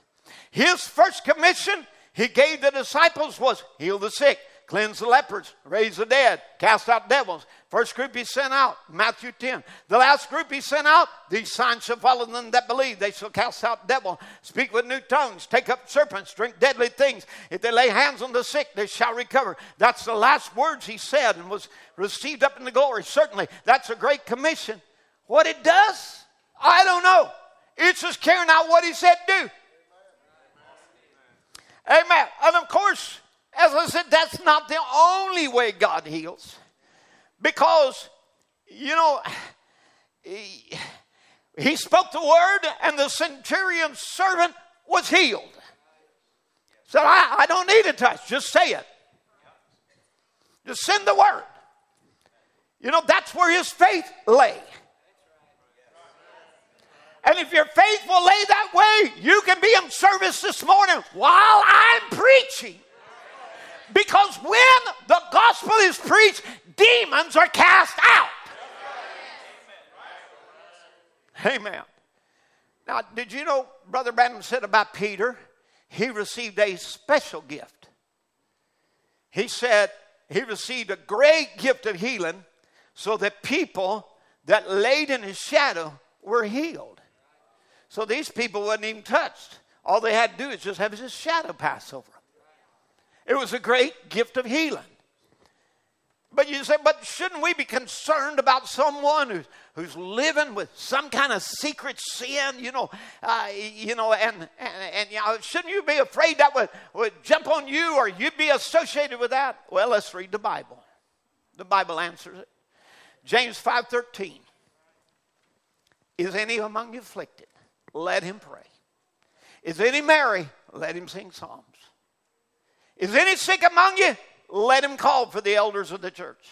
Let them pray over him, anointing him with oil in the name of the Lord. Verse 15, and the prayer of faith shall save the sick, and the Lord shall raise him up. And, is somebody reading this? And if he have committed sin, it's going to jump off on you. You got to worry about getting this curse. If he's committed sin, they shall be forgiven him. Well, maybe he done something and, and he committed sin and this came on him. Well, if we pray for him, God will not only in our intercession heal his body, but forgive him of his sins.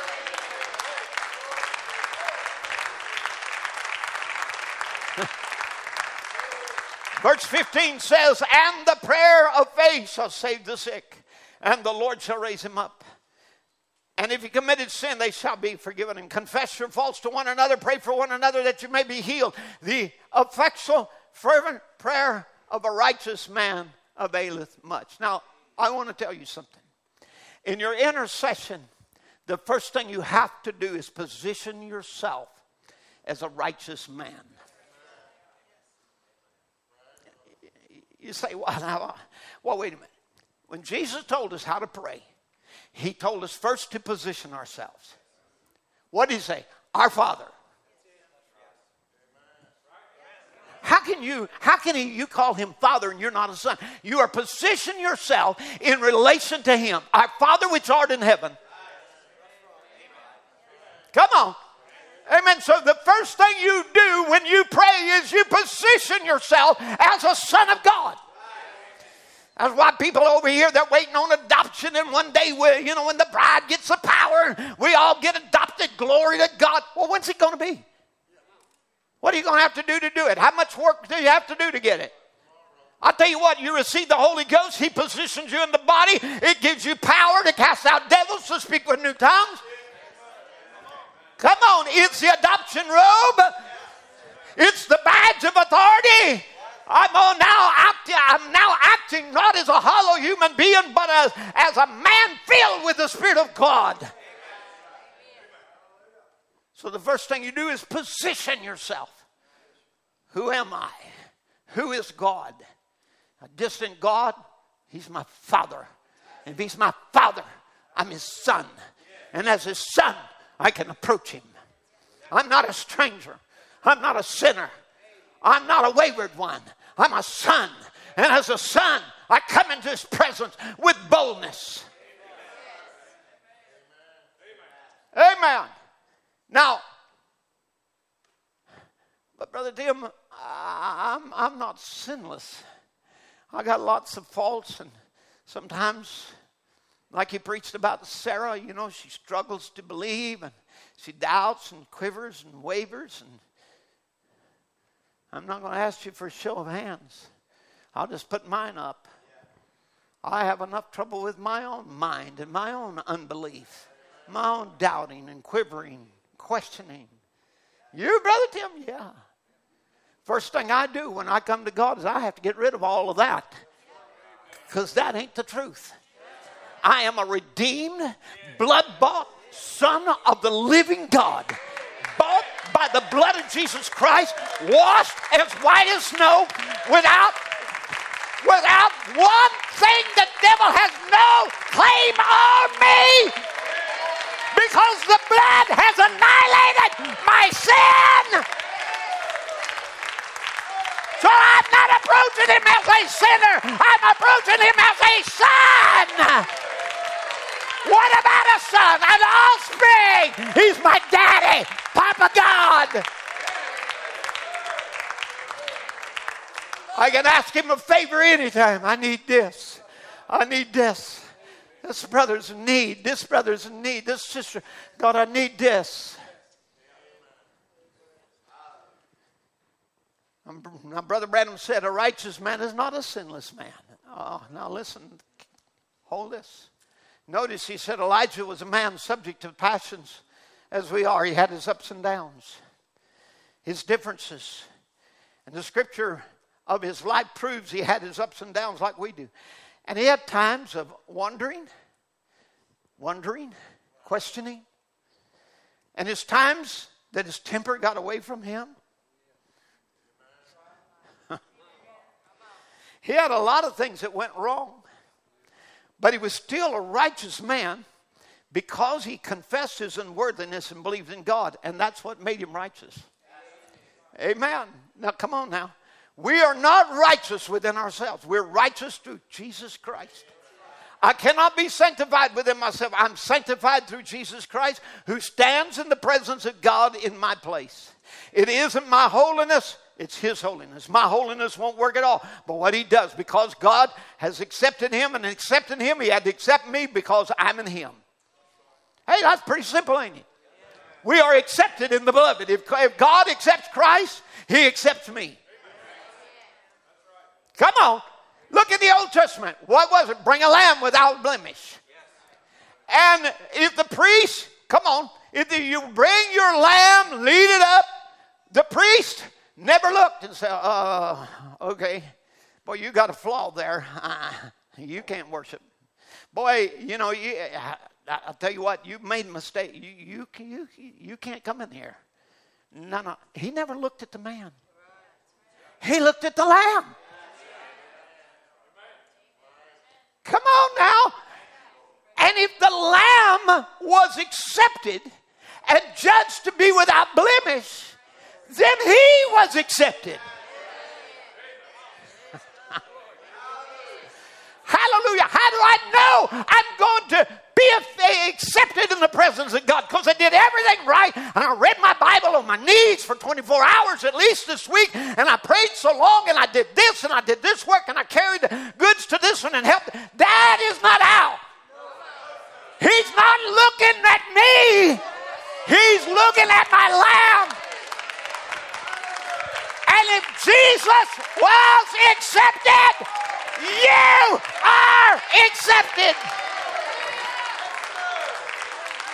That's why the Bible said, You are accepted in the beloved.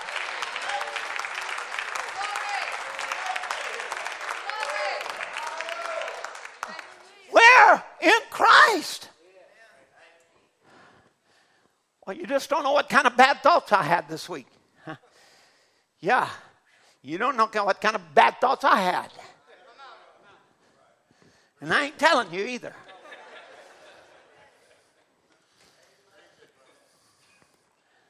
I ain't gonna tell you how many it was and what it was about.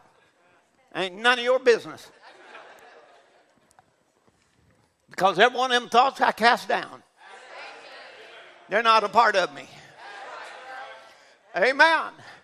But you see, that's why, you see, if your heart condemns you not, then you can have confidence God hears you. So, how do we keep our hearts from condemning us? By repentance. So we're not sinless in ourselves. We can't be sanctified in ourselves. We're sanctified through Jesus Christ, who stands in His presence in my place and isn't my holiness. It's His holiness. My holiness won't work at all. It, but uh, because God's done accepted Him and accepted Him, He had to accept me because I'm in Him. Was and that makes what makes it real, isn't it? Then we don't depend on ourselves. Now let's get a little clarification. Now, that doesn't make us say we can sin.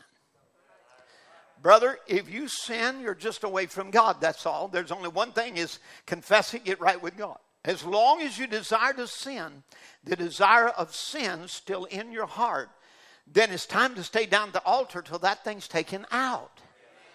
Now, you will sin. You're bound to sin because you can't help it, but not willful sin. He that sins willfully after he receives the knowledge of the truth, there remaineth no sacrifice for him. You say, well, if I sin willfully, then there's no sacrifice for me. That's exactly right. You have to go back to Calvary again. That's all it means. Don't mean you're lost forever. It means you need to go back to Calvary. Because you need a sacrifice for that. Because you sin willfully. But, uh, but every day he said you're, you're bound to sin. So we'll think wrong thoughts. We'll do, we'll make a little mistakes along the way. Now, we're not going to go out there and take another man's wife. That's premeditated. We're not going to go out there and lay with a whore. That's premeditated. You understand? Amen. But you're, you know, willfully sin. You know, I, you know, you sin willfully after you receive the knowledge of the truth, there remaineth no sacrifice for your sins. But every, every day you're bound to sin. Brother Branham tells us if I got what I deserved, I'd go to hell. Take the blood of Jesus off of you one minute, you're lost. You're hopeless.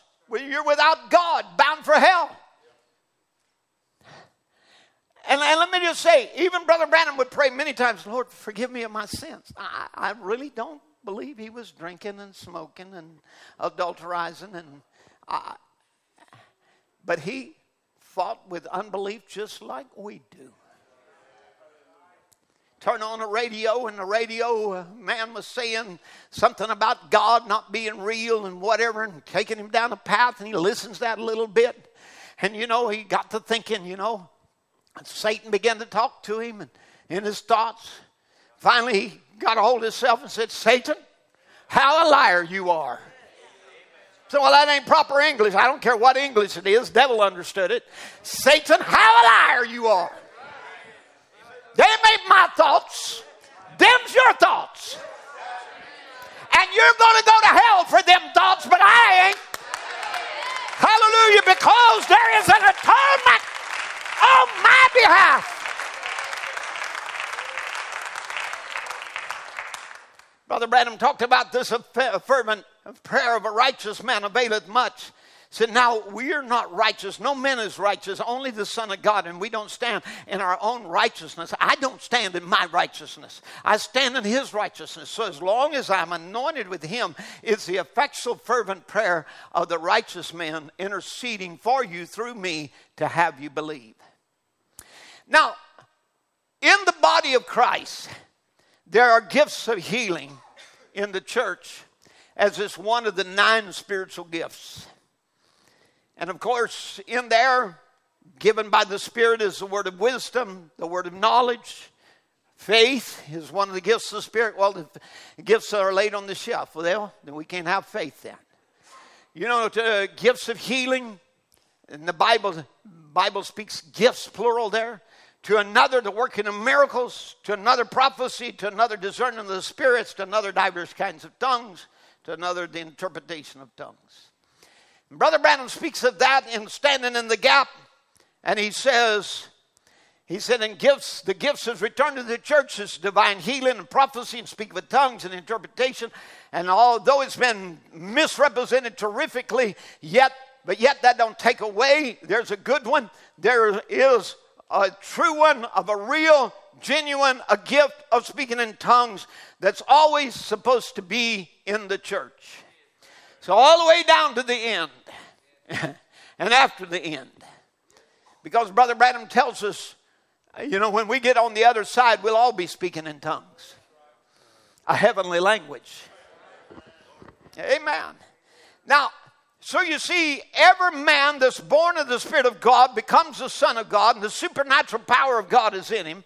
And he can't help but believe in the supernatural because he's the Son of God. And there, there's a lot of them today that, you know, is uh, cold and formal and different, God-forsaken, backslidden churches because they're filled with men and women that are not born of the Spirit of God. They have no taste of God, or they don't know nothing about Him. All they know is theology, even if it's message theology, and that's the reason you can't get them to believe a thing. But we're to be a spiritual church. We're to be a super race. We're a people that can that should hear His voice. We're a people that should uh, should should become intercessors. You know that that sigh and cry for the abominations that's done in the city. You know, people that, as Brother Branham has said, you know that sin is so sneaky it just sneaks right up on you before you know it. And, and actually, if you think about it, you know, you're living in a time and you know, now is quite common to you. All the sin that's going on around you. It just happens. It's in your neighborhood, it's in your schools, it's everywhere. And you see it and it, you know, kind of makes you sick. But it has a way of just kind of sneaking up on you. Where it becomes common. Well, that's just the way things are. But it should make you sigh and cry for the abominations that's done in the city. And Brother Branham said that's the one that God is putting his seal upon. Because otherwise, it just dulls our senses. Oh, well, that's just the world we live in. And we get to a point that it doesn't bother us, but it ought to make us sick. And God wants intercessors, He wants people who can pray the fervent prayer. I'm going to go just a little bit overtime because I'm borrowing from next Sunday. And then the next Sunday. No, it won't be that bad. But I, I want just a little more time. Now, you know, Brother Branham was told by the angel, You are to receive a gift of divine healing. And he said how perfect that was. They told you a gift. He never said the gift. But every gift he said, uh, but divine healing uh, is the gift, but divine healing, and it's a gift. It's gifts of healing. And you can have all kinds of gifts of healing different ways, but every other is a gift. The gift of prophecy, the gift of this. But divine healing is in the plural gifts. And so there's not but one, not just one gift of healing, there is a variety of gifts of healing. Peter had it where that his shadow would pass over and people would be healed. That was a great gift. You know, others, you know, while Paul was preaching, he perceived that a man had faith to be healed and commanded him to stand up. You see, uh, again and again, there's all kinds of others would be laid hands on different, different approaches, varieties or diversities, the Bible calls it, of gifts. Now, Brother Branham called it a gift, a gift of preaching that could explain the word in such a way that you could receive your healing right there in your seat was also a gift of healing. Yet it was administered through preaching, not laying on of hands. So there's all kinds of ways that God will use it, you know, when, when that. And of course, you know, uh, let me just say, you think if the days of miracles are past, Brother Branham said, the days of God is past. So we know the days of God isn't past. So the days of miracles are not past. So the only thing that we can do as a minister is to point you to the work at Calvary. We have no power to heal you. Even though we have become the hands of Jesus, there's no power in our hands. We are just carrying out His word to lay hands on the sick and they shall recover. Just like in ministering baptism. Water only saves you in the answering of a good conscience toward God, not through the outward cleansing. So it isn't the physical uh, the physical act of baptism that saves you. It is the, the answer of a good conscience toward God. But you have to do the physical act. Same thing with, with laying on of hands. It, it doesn't heal you, but it's a physical act through which God moves, which He transfers His power through through uh, through humans unto as a as a um, as a catalyst or a contact. Now, Brother Branham, many times he didn't even raise his, his voice when he was praying for the sick. Many times it was very mellow, very quiet. You know, many times that he he would pray for needs and even demon powers and just speak them. You know, I can go back to youth camp when when that boy there was laying there and I just in a voice you could hardly, uh, hardly hear and just spoke to him peace until that demon there fled away. And yet you could barely hear me say it. There's other times I've lifted my voice. Listen, I know, I know the powers of demons, but they got to fall before the presence of my God. He commissioned me to cast out devils. I know He's going to do it.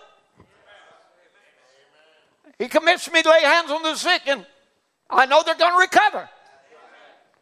Now, but in the prayer line in 1948, Brother Branham was praying for this woman, and he must have lifted his, raised his voice pretty loud. He said, Thou deaf spirit, come out of her in the name of, of Jesus Christ, the Son of God. Leave the woman through Jesus Christ's name. I adjure you thee to go. Then he said, I'm not yelling at you, but you can't baby demons. And faith is our victory, he says. God rebuke that devil that's hindering you, these beautiful little girls. May the power that raised Jesus from the grave cast that thing away and never bother you no more. I say that on the authority of God's word. You have to get angry with the devil. Amen. God gives us a victory. We got it right now. This is the victory that overcomes the world, even your faith. But He says you have to get angry with the devil. So there are times Brother Branham would be very soft. There'd be other times he would scream out. Amen. And there they would say, You can't baby demons. Other, he say, he'd scream out and he says, You got to get angry with the devil. You see, again, it, it's diversities of gifts and diversities of administration. Why am I saying that? Because God don't just have one way of doing things. Don't put him in a box. And Brother Branham said most ministers who preach divine healing are usually all I ever met are great teachers of the word. Some of them just have great, powerful faith, just lay hands on the people and scream out and make the enemy leave them. Now that's faith. That's the gift of faith. So, how could we deny that? It's in the Bible. Now, let me bring it down to you. But it's not just preachers that have gifts of faith or gifts of healing, that's in the body. Hello, somebody. I want to get it. I want you to hear. You're a partner too. It's not just preachers. This is not a Nicolaitan gospel where we conquer the laity and it's all in the preacher. Listen, he says in the message, expectations. He said, and here might be one tonight with the prayer of faith that would pray a prayer of faith that would heal someone. That gift might be on them tonight, and it might be upon this lady here tomorrow night. and upon this man over here the next night, and it might come back to her. It's in the church, the body. So the gifts of healing are in the body. Hey, now you say a sister, a gift of healing come on a sister. Well, you remember Brother Branham talking about it being a, in an auditorium there, and he had, was going to have a, a, a, prayer line that night, and prayer cards had been passed out. And there was this little sister with a baby there that was afflicted, and she was holding that baby and had a prayer card in her hand. And, and that sister sitting on the front row, and she's saying, You know, uh, uh, you know, may, I just feel led to, to pray for that, that baby and I just can't get away from it. And so kept kept kind of rebuking the thought, really, you know, and just putting it down, putting it down, and and finally, you know, it just came over, and she walked up to the sister, uh, the little lady with the baby, and said, uh, "You know." Uh, uh, would you mind if I said something to you? And certainly, well, I'm a Christian too, and I'm a mother, and just to relieve my conscience. For the last 30 minutes, you've been standing there, I feel God wanted me to pray for that baby. Would you mind if I prayed for it before you took it up? So, well, certainly. She let the little baby out, and the mother prayed for it. and Said, Thank you, and walked back and said, Why don't you take my seat? And she gave her her seat and walked up into the balcony. That night on the platform, this lady come up in the, there with the baby and was told, Your, your baby's had a certain, certain disease. Yes? So there's a woman that's dressed in a certain way, prayed for that baby, sitting right up there in that balcony there, just that's screaming now, and said, God ordained that that woman should pray for that baby.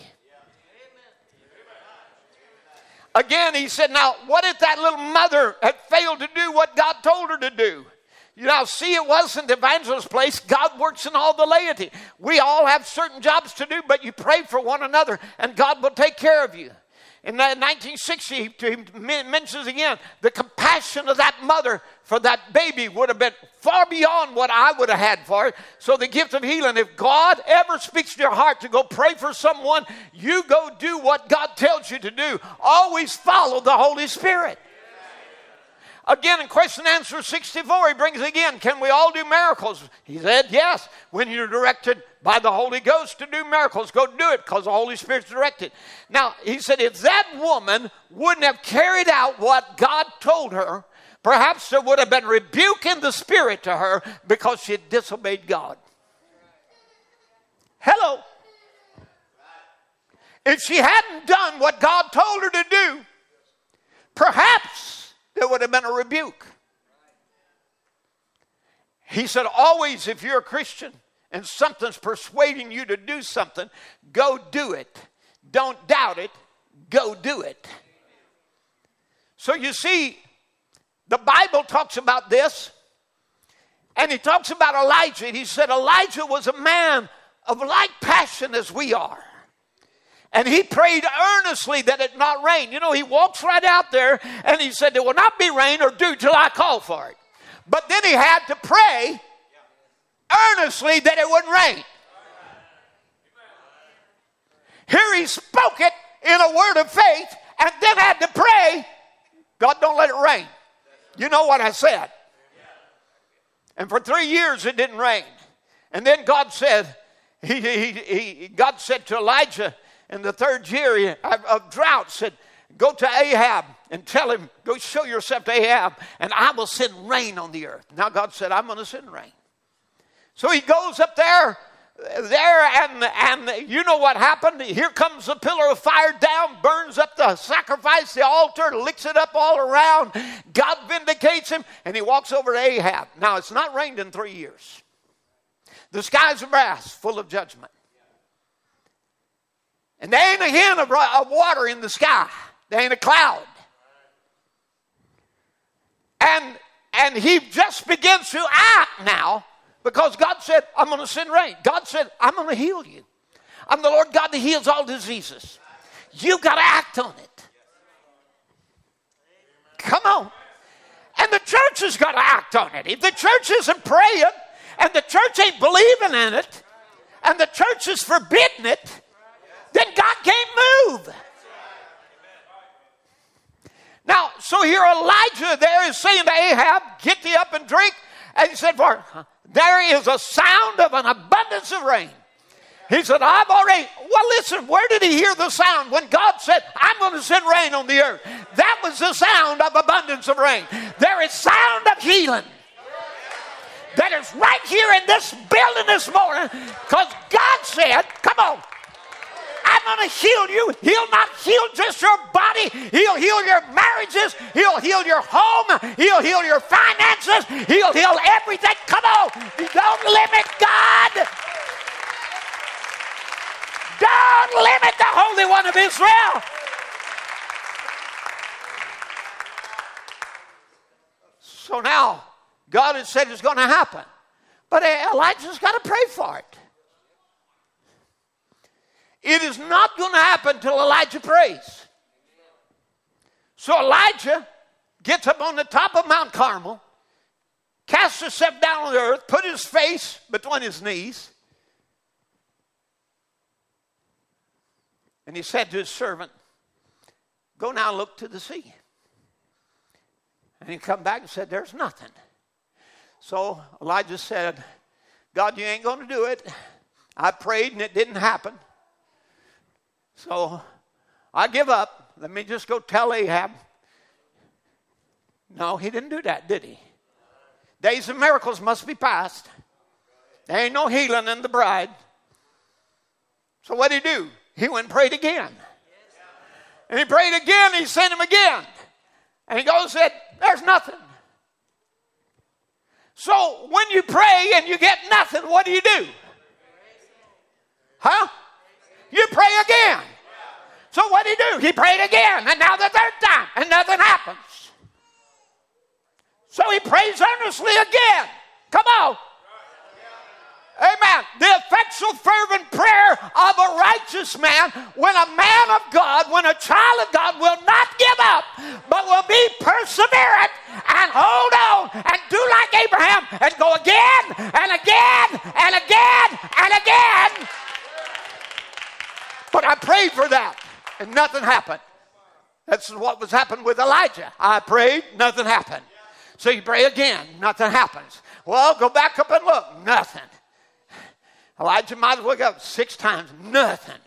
Seventh time, he comes up there. Come on. Before now, everything has been like a failure. Prayed six times, nothing happened. Might as well give up. You're not a prophet off after all.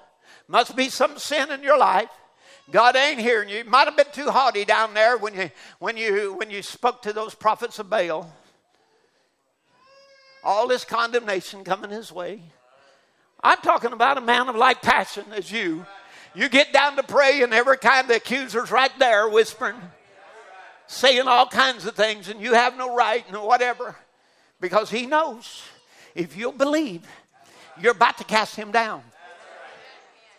You see, the Bible said that we war in the heavenly, it's a heavenly battle against principalities and powers and spiritual wickedness in heavenly places. So the higher you go in God, the more you're going to be opposed by the devil. So as you as you begin to pray, look for opposition. Come on. It's a battle the devil's going to come out with all his forces, with his accusation, with everything. But you, don't give up. I'm telling you, don't give up on your marriage. Don't give up on your home. Don't give up on your children. Don't give up on the prodigal. Come on now. I'm saying don't give up. But I pray, pray again.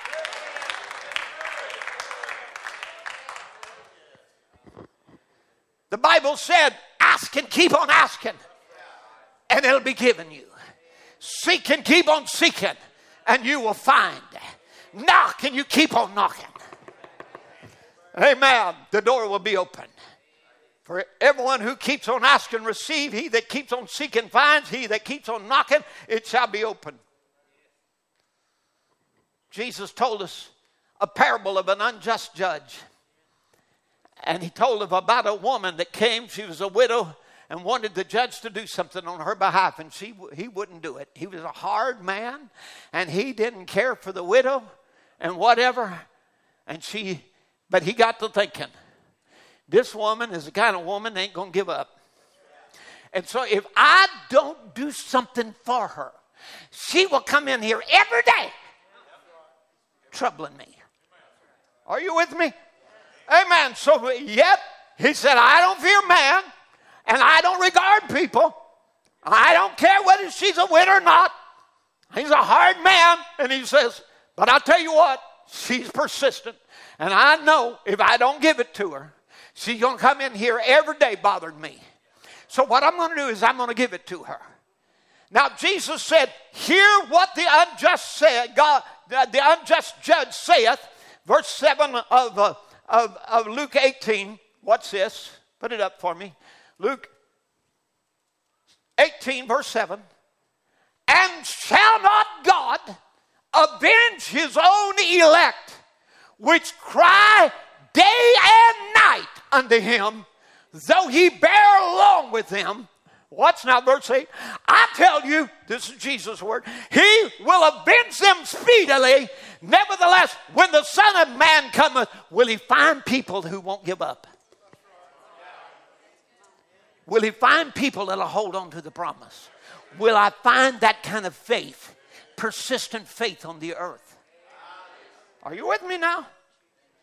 Now then, then the Bible said about Elijah. And it came to pass the seventh time that he came and said, Behold, out of the sea rose this little cloud. It's about like a man's hand, it's not very big.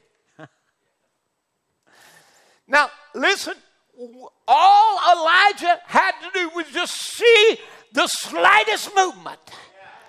He didn't say, God, if that's good enough you're going to do, I tell you, you'll never get enough water out of that to wet a mouse. No, I tell you what he did.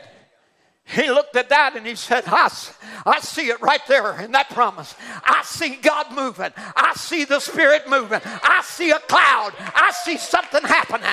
And he began to act on what had happened. And he said, Go tell Ahab, prepare your chariot because I can hear the sound of abundance of rain. I see the Holy Spirit is about to break out. Hallelujah. That's what we're seeing. The size of man's hand. We have seen this healing, this miracle, this that, and the other. Don't you give up on any promise of God. Look at the promise of God and say, That promise is mine. I'm not giving up on it. I'm going to have it for my children. I'm going to have it for my family. I'm going to have it for my marriage. I'm going to have it for my church. Thank you, Jesus. That's the way we ought to look at it this morning. Thank you, Jesus. I see things beginning to move. I see the Holy Ghost begin to act. Now I'm going to act on it. Let the musicians come. Hallelujah. Get in desperation. Go there and keep on praying. Approach him again. I've asked you for 50. What about 45? I've asked you for 45. What about 40? I've asked you for 40. What about 30? I've asked you for 30. What about 20? What about what about 10? Whatever. And the Bible said, and God remembered Abraham and saved Lot. There's about there's some here this morning. God's remembering. He hasn't forgot you. He wants to work through you. Amen. He wants to work through you. Are you with me? My, think of that just a moment. Brother Branham talks about it, and the Bible says, and let me just cover this just a moment. I know you're standing now, and we're here at the end. But I want just to I just want to bring this out. The Bible said that sometimes we don't even know what to pray for. Put up Romans 8:26. And says the Holy Spirit helps us in our infirmities, for we don't know what to pray for as we ought. But the Spirit itself maketh intercession for us with groanings which cannot be uttered. And he that searcheth the heart knoweth what is the mind of God, because he maketh intercession for the saints according to the will of God. So when you pray, you might be like the little boy who was saying his alphabet. And he was down praying, and somebody come up to him and said, Sonny boy, what are you doing saying your alphabet? That's disrespectful. He said, No, I don't mean to be disrespectful. He said, You see, I, I was I, I have no education. I wasn't I'm an orphan. I didn't get to go to school and I don't know how to read or write. But I do know the alphabet. And my mama died before she could teach me how to pray, and I don't even know how to pray. So I was down here just reciting my alphabet. He said, Because I knew God could take those letters and form them into words that He would know my heart and what I'm trying to say. The Holy Spirit. Oh my, do you break out sometimes into an unknown language to you? Brother Branham was in a meeting and he had a strange event. He felt so burdened he couldn't go to the church. And he was going to let the meeting just go on without appearing. He's in a hotel, and Billy came and said, Dad, you ready? No, I can't go. Come back in, Dad, you ready? No, I, I feel so burdened I can't go. And he says, Okay, I'll be back around. Say, go tell Brother Baxter just to do what he can with the meeting, close it however he wants to. I can't come. he said, about that time, as Billy walked off to get a Coke and a candy bar, he was there and he began to hear somebody in German sound like. He thought it was German. So began to speak. He said, Who is that? My, they're really desperate. Whatever they is, there's something going on. And you know, he could hear the noise from down the street in his hotel, and, and this man over here speaking in German. So, what is that? Said, as he listened, he realized it wasn't out in the hall, it was right there in the room. And he felt of his mouth, and it was his mouth moving. And he was speaking in another language. And he got through speaking, said, as he spoke, he said, and come through the end, he said, felt like I could just run through a troop and leap over a wall. I felt such freedom. And he said, I ran and found Billy. He said, Billy, don't leave without me. Let's go. And got the meeting. Brother Baxter was singing a song one more time, waiting. He said, well, Bill said, I thought you'd never get here. Brother Branham, uh, you know, uh, you know, you're, you're late. I, I know, I know. And he gets up and goes to speak. And in the back, there's a woman who was dying had been dying with tuberculosis. Doctor said, Don't move her, her lungs will rupture. They took an old car and took the seat out of it, laid her down in the rough roads. I think it was in Arkansas. rough roads, could have been Louisiana's rough roads. and man, it began to beat her up and down. And, you know, her lungs ruptured and blood was spurting out of her mouth. And she said, Get me out of here. I don't want to die in this car. And they laid her out on the grass. And all of a sudden, laying out there in a dying condition, about to draw her last breath, something came over her and she jumped up from there totally healed. Ran to the meeting, was shouting in the back. And they said, What was it? Said, I was on the way to the meeting. And there I was dying, blood coming out of my mouth. I was hemorrhaging to death and said, all of a sudden I was healed. And said, What time was that? Brother Branham asked. What time was it? It was exactly the same time he was interceding through a prophet on earth. He said it might have been an angel that came to him. But whether it came to him and he began to speak to him through him and intercede, God wants to use his people. God wants to use you. Amen. To intercede on the behalf of others. I wonder how many's got a burden in your heart this morning. You got a need that is there. Maybe some need, some desire, maybe lost loved one, maybe, maybe a, a, a, your home is all tore up. Maybe, maybe sickness is in your body. Maybe you got a friend. Maybe whatever.